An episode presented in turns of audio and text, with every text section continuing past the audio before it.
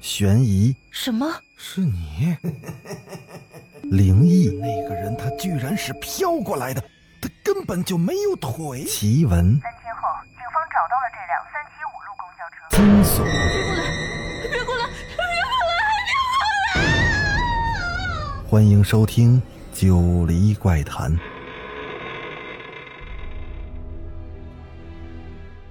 Hello，各位听友，大家晚上好，欢迎继续收听《九黎怪谈》。咱们今天继续来讲故事，《别想逃》的第四十集。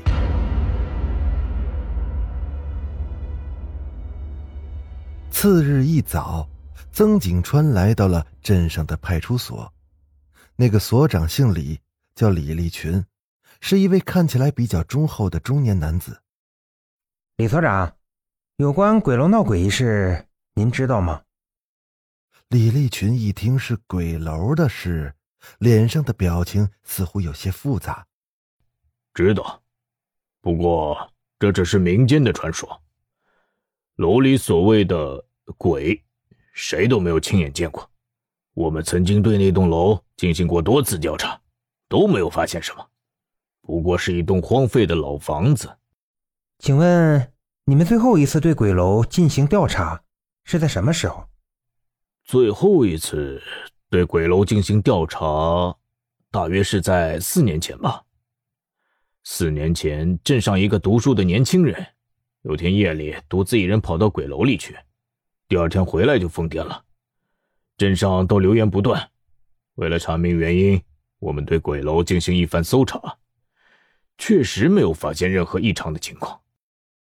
曾景川若有所思的点了点头。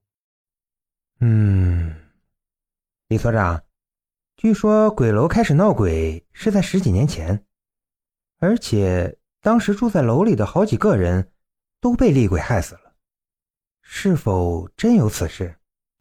啊，这件事在我刚调到这个镇来的时候也有所耳闻。李立群似乎一下子想起了什么。曾警官，请随我到档案室来。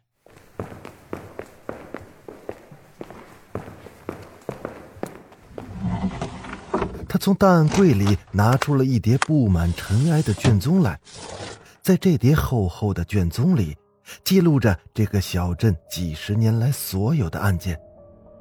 孙警官，这本卷宗里记录着本镇几十年来所有发生的大小案件。其中有一起发生在三十年前的离奇失踪案，失踪者正是鬼楼的主人。李立群说着，就翻开了那叠厚厚的卷宗，发黄的扉页宛如呼吸到了时间的气息，一张张打开来，等待着人来翻阅。失踪者是鬼楼的主人，这么说来，鬼楼曾经易过主。这栋鬼楼原来的主人，并不是穆家和郑家。是的，这栋鬼楼原来的主人姓黄。三十年前一个冬夜里，黄家人一夜之间突然失踪了，仿佛从人间蒸发了，从此毫无音讯。至今这个案子还没有破，成了一桩被遗忘的悬案。那么，穆家和郑家又是什么时候搬进那栋楼的呢？曾景川的手指若有所思的在那案卷上敲打着。李所长回忆了一下，大约是黄家一家人失踪两年后，他们才搬进去的。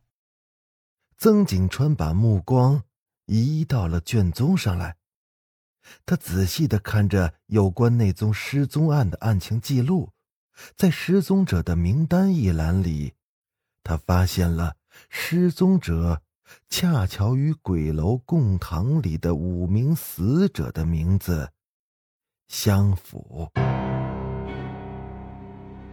而且还有另外一个人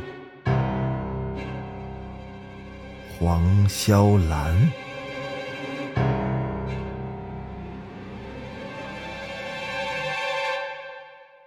好了，今天的故事我们就讲到这儿。欲知后事如何，咱们下集接着说。我是主播九黎香柳，咱们下集再见。